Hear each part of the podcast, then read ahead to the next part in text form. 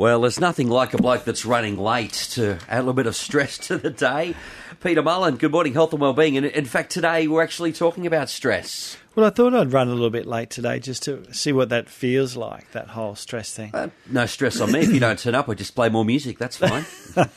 and I don't have to think as much. So, so stress. it's a symptom of modern life, but um, and we all know that you know we need a certain amount of stress in our lives. Otherwise, you know, we might not achieve the things we want, like buying a house or starting a business or all those sort of things are stressful. But we kind of need to do that to, you know, get to that next level. So, of course, too much is a bit too much, and you've got a couple of herbs that you'll get into today to can, that can yeah, help with that. Yeah, I thought, today I thought I'd share my top three herbs for managing stress naturally, and plus some simple, really simple changes that you can make to your lifestyle to help control your stress levels. Tips for stress. That's what it's kind of all about today. Firstly, though, how do we get to this point that we need to to, to, to take a look at stress? How do we get there? Well, look, I think um, like, and I'd be really keen for any listeners out there today that have found things that have particularly helped them with stress, um, because stress is something that we really need to manage. You know, rather than stress running us, we need to learn to manage our stress. And um, I think the first tip is recognizing, um, for me, recognizing which areas of your life cause you stress. Because sometimes when you're stressed, it's like one of those snowballs that you know rolls mm. down the hill with their arms and legs sticking out all over the shop. Like if all of your stresses roll into one big snowball, it's hard to see the forest for the trees. So the first step I always say with stress is to try and work out which area of your life is causing the stress. Is it your workplace? Is it your relationship? Is it your relationship with kids? Is it um, finances? Like try and separate it out. Find try and identify what it is exactly that is causing you the most stress. I could be wrong, but I, I reckon once you have that conversation with yourself, I, I, I reckon it would be pretty easy, if you're honest, to sort of pinpoint where the stress is coming from or where most of the bad stress is. Yeah, for sure, for sure. Like most people know, you know where the stress is is, is but uh, we don't always stop to think, okay, what's causing me the most stress? And then once you identify what area of your life is causing the most stress, um, then you've got the opportunity to either do something about it, you know, work out a plan, get some help.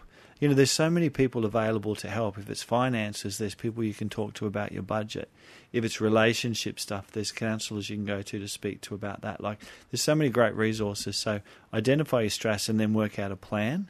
One of my favourite things to do for people that are a bit overloaded and overwhelmed is on an A4 piece of paper, write down all the things that are really stressing you at the moment, even annoying things like I need to get a new pair of shoes, but oh, I, haven't I got need time. one A4 bit of paper won't do. even if I do write small, try and stick to just the one side of that A4 paper mark. But um, Dual what you side? do, Dual? so what you do is you write down all the things that are stressing you, and then you go back and you, you sort of go through each one and you work out um, is it something that is out of your control? you know, is it something that you really need to just, you know, the old saying is if it's not my problem, let it go. Yeah.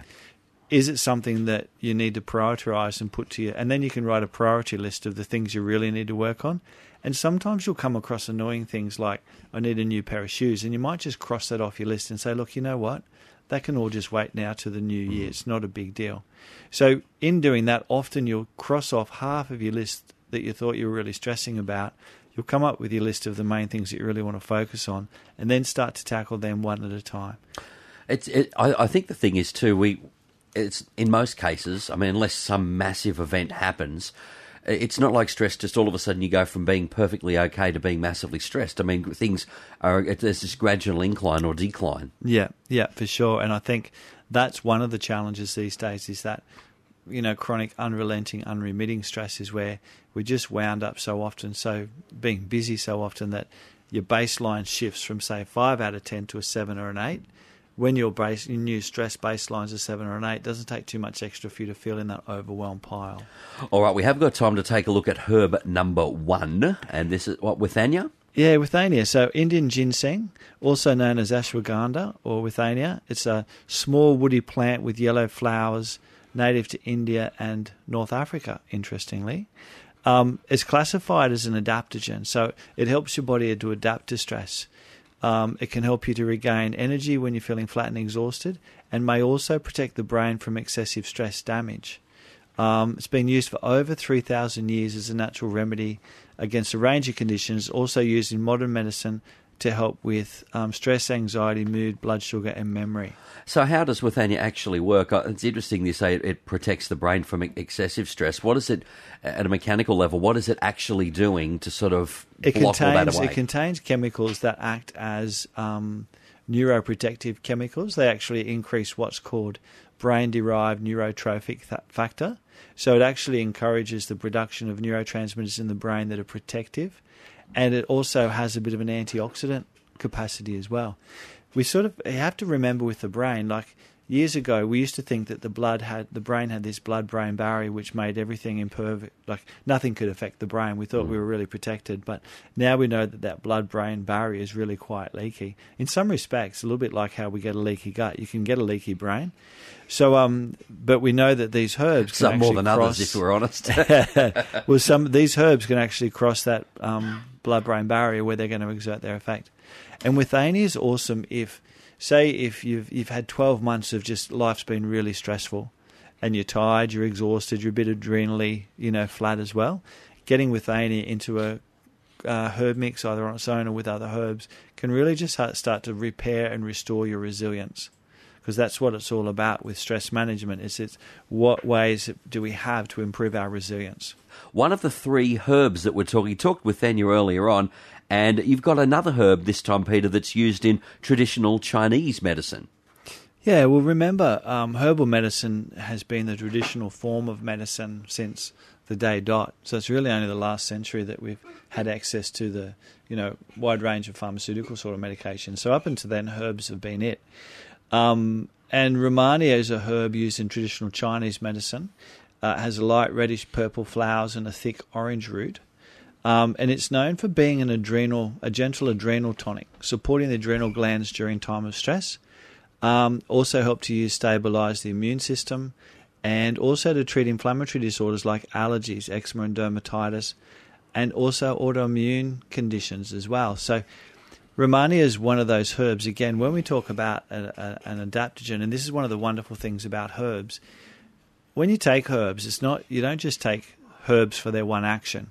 Herbs, and then once you sort of so Rehmannia, for example, um, helps with the adrenals, helps with our immune system, reduces inflammation, helps with balancing the immune system. So, you know, there's multiple actions. So by the time you work out an individualized formula formula for someone, so say for someone like yourself with this tail end of your cold going on, I could put into a herb mix some withania and rehmannia just to help with stress, wear and tear, getting tired. Not saying you are, you are, but you know, getting tired towards the end of the year. I could put in some um, herbs that are going to help to clear this mucus up. I could put you on some echinacea, um, maybe something, um, you know, as a bit of a, a liver tonic as well. Not saying that you need a liver tonic, but everyone Do I, do I look like an alcoholic?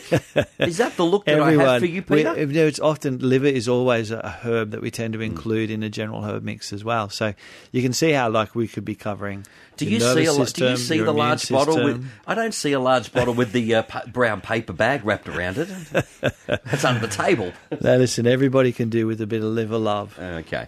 So, and then the other herb that I might put into your mix as well, Mm. which is one of my favourite herbs apart from withania, is licorice. Yeah, this one I find interesting. I don't like the taste of licorice. Yeah, people seem to either really like it or really Ugh, not like it. No, thank you.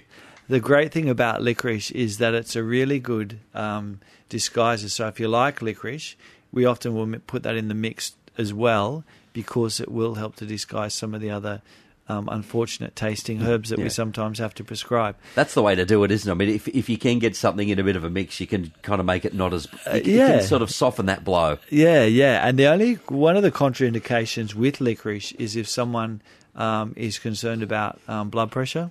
In certain individuals, it can put blood pressure up a little bit. Isn't isn't that a bit of a, a dualism right there? Because you you want to sort of combat stress, but we're going to throw something at you that's going to throw your blood pressure through the roof potentially. Oh, look at look! At, I would use licorice if someone's got low blood pressure Yeah, if it's too low, you and can, you get adrenally exhausted. Yeah. yeah, yeah, It's a really good leveler. Um, and licorice, in, a- in a funny way, is kind of our version of um, cortisol. You know, someone might be prescribed cortisone for you know an inflammatory condition Yeah. or autoimmune condition, whatever. Licorice, um, because of its role in um, stimulating anti-inflammatory hormones, it actually can help improve our cortisol production. But um, we use it as an adrenal tonic. Um, so yeah, so it's like our version of cortisol or cortisone. And as an added bonus, also excellent for the digestive system. So a lot of um, uh, gut support or gut repair products will have what's called deglycurized licorice, which is the licorice without the component that sometimes can cause diarrhea. But licorice can be quite good in that form for gut health as well.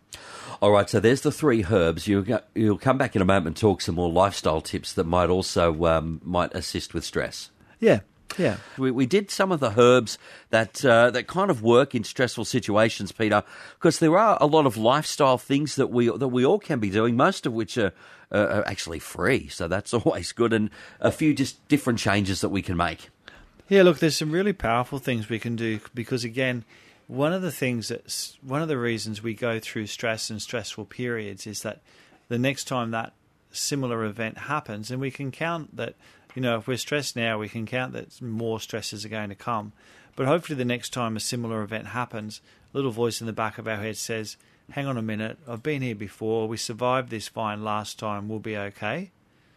We'll be okay, Loco. You'll be okay. Or talking multiple personalities here now, talking to myself. but anyway, those little voices will say, you know, you'll be fine. So the stress that again it prepares us for that next episode. So some of the th- so really with stress managing stress we're talking about how you can improve your resilience. Now one of the ways you can think resilience think fitness as well. Mm. if you're actively engaging in regular exercise and over a 3 6 12 month period you're getting fitter and fitter and stronger and stronger the next time something stressful happens you definitely will cope better with that. So exercise obviously is the the number one thing from a improving your resilience point of view um, making sure your vitamin D levels are really good as well. Now, one of the great things you can do to start to um, get your resilience happening, we've talked on this show numerous times about sleep. And um, in my mind, the ideal time for us to be asleep, unless you're a shift worker, is 9:30 p.m. of a night time. You want to be asleep and out to it by then. And I know most people out there gasp and say, "Oh, that's way too early." But if you're asleep at nine thirty, then you can easily wake up at six, go and do thirty to forty-five minutes walk or exercise before the rest of the family's up. If your kids are old enough, obviously. There, there is a trick though. If you if you have alternate w- working hours or your lifestyle doesn't uh, allow sure. for that, um, sure. How uh, is it still just a matter of trying to get the decent amount of sleep at that time?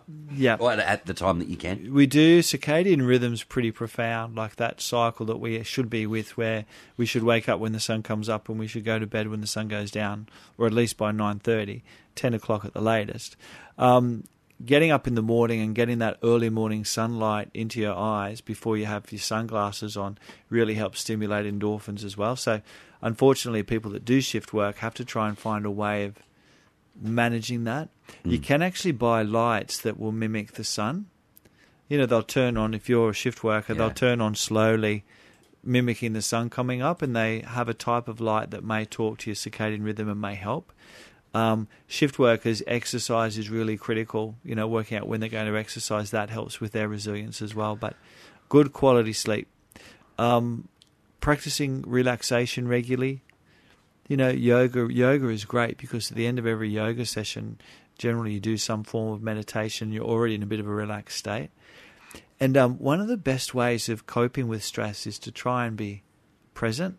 And interestingly, your body's always present our mind gets wandering wandering off and our mind can be in the future in the past whatever but your body's always present. So when you go for a walk you're sort of linking your back self back to the present. So it gives you a lot more space to be able to work out what's going on. So practice relaxation tai chi meditation. Um, there's some great apps you can get on and download onto your phone that you can do for free. And um, as i mentioned before like identify what areas of your life are causing you the most stress, and then get some help. Read a book.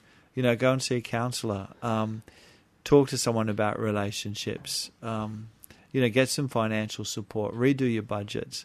You know, like there's a lot of situations in life that we can do a lot to help ourselves. And as I was saying before, certain situations where we can't change things or we can't um, make an out, a difference to the outcome, Um, and it sounds glib, but like I love that saying. You know, if it's not my problem, you know, let it go. Someone did say to me, I wrote a couple of quotes down because I've been collecting these quotes for for stress. One of my favourites is um, "Not my monkeys, not my circus." Yeah, it's the other way around. Not my circus, not my monkeys. Not my So circus, not my monkeys. So you failed. You failed. not my problem, let it go. I had a patient in the other day, had been to her doctor, and the doctor had jokingly, or the patient had said to me that she thinks the doctor thinks. Because, you know, sometimes people go to the doctor and they'll say they're not well, and the doctor will say, We've done all the tests, we can't find anything wrong with you. Mm. She said, Basically, my doctor inferred that I've got imaginitis. um, anyway, some of my um, nervous, and, and, and our language. I was listening to something yesterday on the radio, and this lady was talking to this young girl who was going to be doing this camp over in Hawaii, and she said, "Are you nervous about going?" And she said, "Yeah, I'm really nervous." And I thought, we don't use nervous anymore. We've all jumped onto anxious. yeah, we've clicked that next step, haven't we? We have, and even when we talk about feeling flat about something, we've jumped to depression. So I reckon we need to look at our language and go back to talking, talking about. I'm a bit nervous about this. I feel a bit flat about this, and take ourselves back a step there with just the way. Anyway, that's my top tips for the morning for you, Mark. A great chat on stress. Uh, Peter will be back next uh, Tuesday on the radio with another health and wellbeing. As always, thank you for your time. My pleasure, Mark. Thanks for listening to this podcast from 2NURFM at the University of Newcastle. Topics range from gardening to health, well-being, pet care, finance, business and travel. You'll find them all at 2NURFM.com.